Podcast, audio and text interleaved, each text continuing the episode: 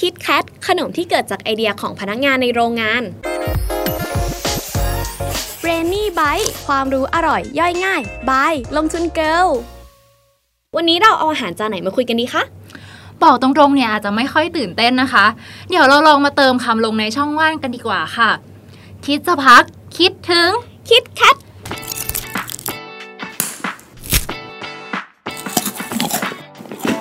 ขนม KitKat ที่เรามีติดตู้เย็นกันอยู่ทุกวันนี้มันมีเรื่องราวอะไรน่าสนใจหรอคะเจ้าขนมระดับตำนานนี้ค่ะ ไม่ได้เกิดมาจากไอเดียของนักธุรกิจผู้ยิ่งใหญ่หรือว่าแบบผู้เชี่ยวชาญด้านขนมเลย แต่ว่าเกิดมาจากไอเดียธรรมดาธรรมดาของแบบพนักงานในโรงงานขนมแห่งหนึ่งโดยตอนแรกเนี่ยค่ะ KitKat อะก็เป็นเพียงแบรนด์ขนมในเครือของบริษัท Rowntree โดยบริษัทเนี้ยค่ะ เขาตั้งอยู่ที่เมืองยอร์กประเทศอังกฤษเนาะ เรื่องราวอะมันก็เริ่มต้นในปี 1920 ที่ราวทีเนี่ยเขาได้เปิดตัวช็อกโกแลตบรรจุกล่องที่ชื่อคิดแคทเนี่ยขึ้นมา แต่ว่าพอวางจำหน่ายเจ้าคิดแคทเนี่ยไปได้สักระยะหนึ่งอะกับไม่ค่อยได้รับความนิยมจากลูกค้าเท่าไหร่ แล้วสุดท้ายเนี่ยบริษัทอะก็อยากที่จะเริ่มไปโฟกัสให้กับการผลิตขนมแบรนด์อื่น ๆ แทน เจ้าคิดแคทเนี่ยก็เลยต้องยุติการผลิตลงไปในที่สุดค่ะ อ้าว อย่างนี้ก็หมายความว่ามันไม่ขายแล้วเหรอคะ แล้วคิดแคทที่เราเห็นอย่างทุกวันนี้อะคะแล้วไหนบอกว่าเกิดจากพนักงานคนหนึงไงคะ เรื่องราวมันเป็นยังไงอะคะ อ๋อค่ะ ถ้าสำหรับคิดแคทที่เราคุ้นคุ้นๆตากันแบบทุกวันนี้เนี่ย เรื่องราวมันจะเริ่มต้นหลังจากนี้ต่างหากค่ะ ไม่แน่ใจว่าเคยเป็นไหมคะ ที่แบบ เวลานั่งทำงานอยู่ดีๆ แล้วท้องมันก็ลองจอกจอขึ้นมาค่ะ เป็นบ่อยมากเลยค่ะ ใช่ใช่คือ คือมันก็น่าจะเป็นเรื่องราวปกติที่เราเจอกันอาจจะทุกๆวันเลยด้วยซ้ำเนาะแบบทำทำงานไปแล้วก็หิวขึ้นมาเนี่ย แล้วเรื่องเนี้ยมันก็เกิดขึ้นกับคนงานในโรงงานของเราทีเหมือนกัน แต่แทนที่เขาอะจะเจอกับเรื่องเนี้ยแล้วก็ปล่อยมันไปเฉยๆคิดว่ามันเป็นเรื่องที่เกิดขึ้นธรรมดาเนาะแต่ในปี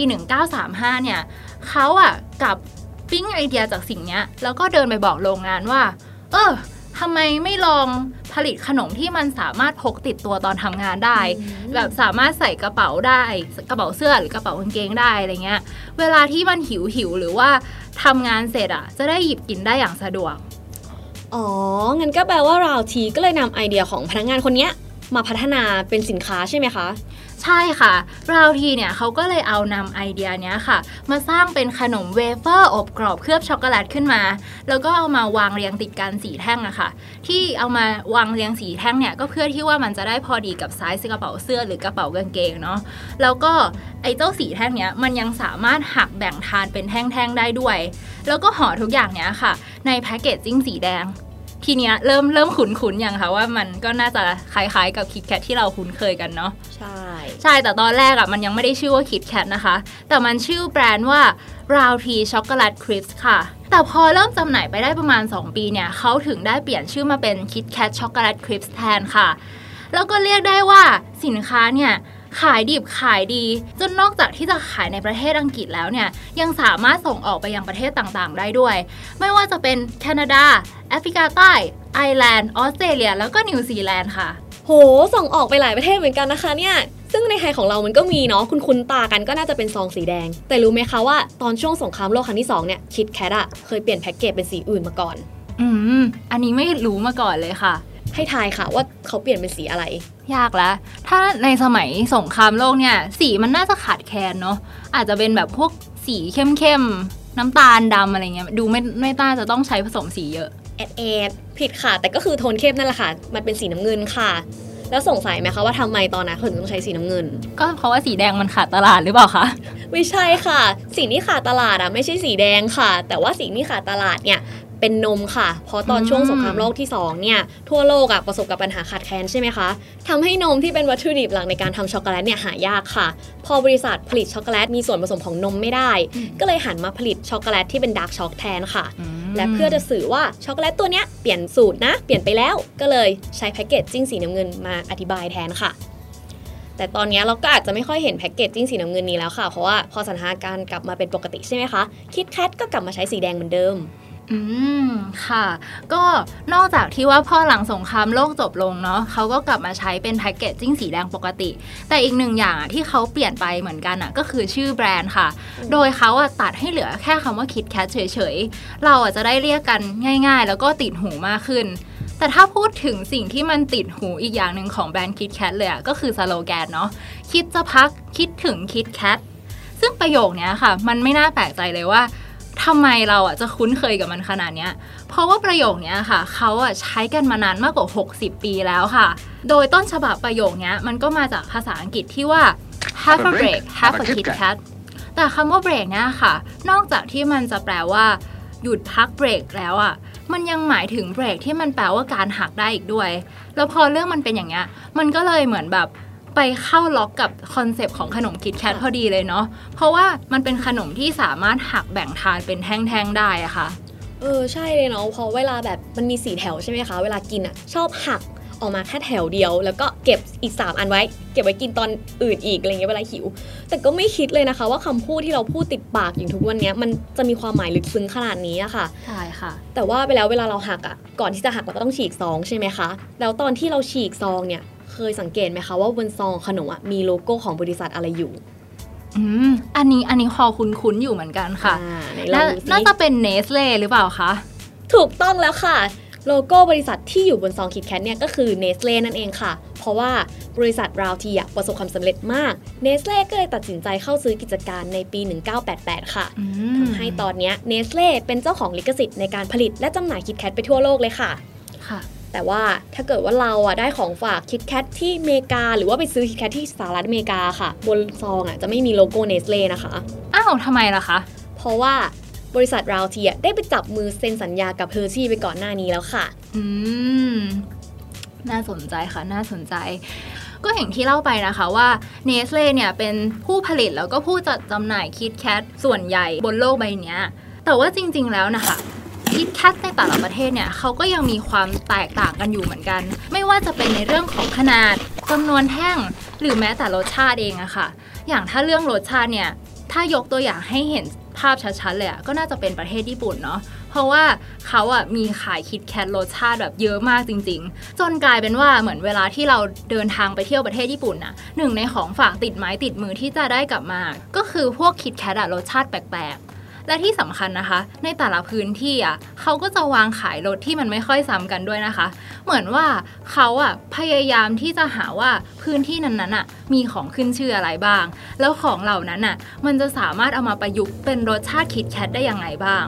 ซึ่งเขาอะบอกว่ารวมๆแล้วเนี่ยที่ประเทศญี่ปุ่นนะคะ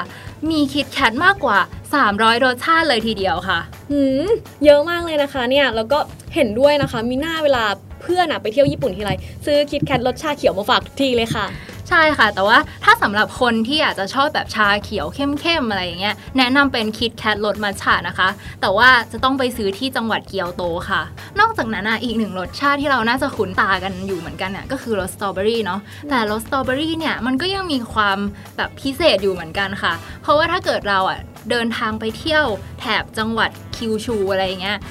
KitKat สตรอเบอรี่ที่นั่นอะ มันจะเป็น KitKat สตรอเบอรี่สายพันธุ์อามาโอค่ะ ซึ่งแบบสายพันธุ์เนี้ยถือว่าเป็น King of Strawberry เลยค่ะ แล้วก็ยังเป็นของขึ้นชื่อในจังหวัดคิวชูด้วย ดังนั้นเจ้า Kit Kat Strawberry สายพันธุ์อามาโอเนี้ยมันก็เลยขายอยู่ที่เฉพาะในจังหวัดคิวชูเท่านั้นค่ะ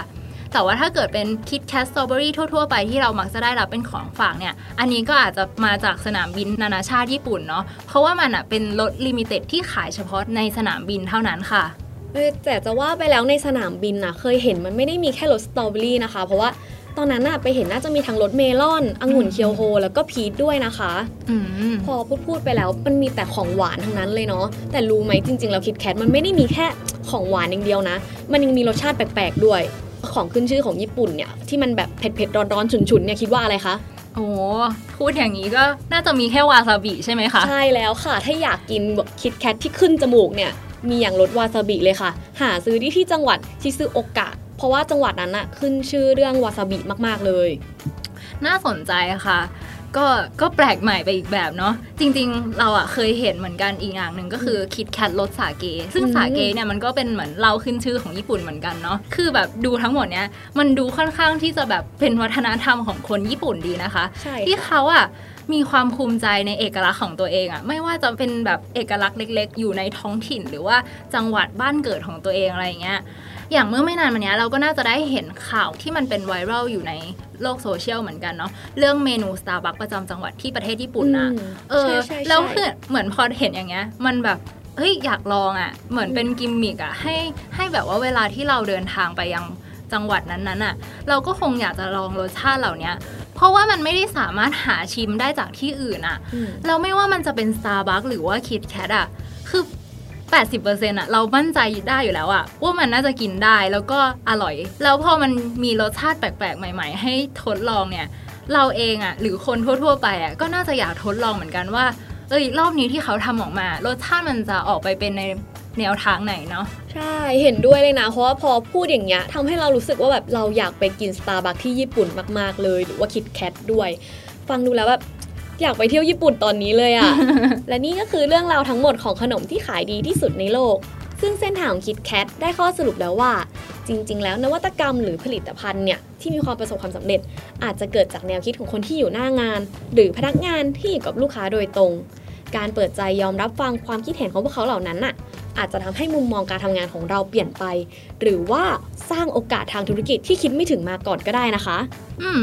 แล้วถ้าเกิดวันนั้นเนี่ย บริษัทราวทีอะเขามองข้ามไอเดียของพนักงานคนนั้น มองว่าแบบเออมันก็ไร้สาระเนาะมันก็คงเป็นเรื่องปกติของคนทั่วไปเนี่ย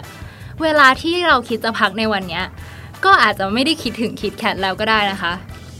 สำหรับวันนี้เนี่ยรายการ Branding Bite ของเราเนี่ยก็จบลงไปแล้ว ในตอนหน้าเราจะหยิบอาหารจานไหนขึ้นมาคุยกันอีก ติดตามกันได้ที่พอดแคสต์ลงทุนแมนทุกช่องทางค่ะ สวัสสวัสดีค่ะ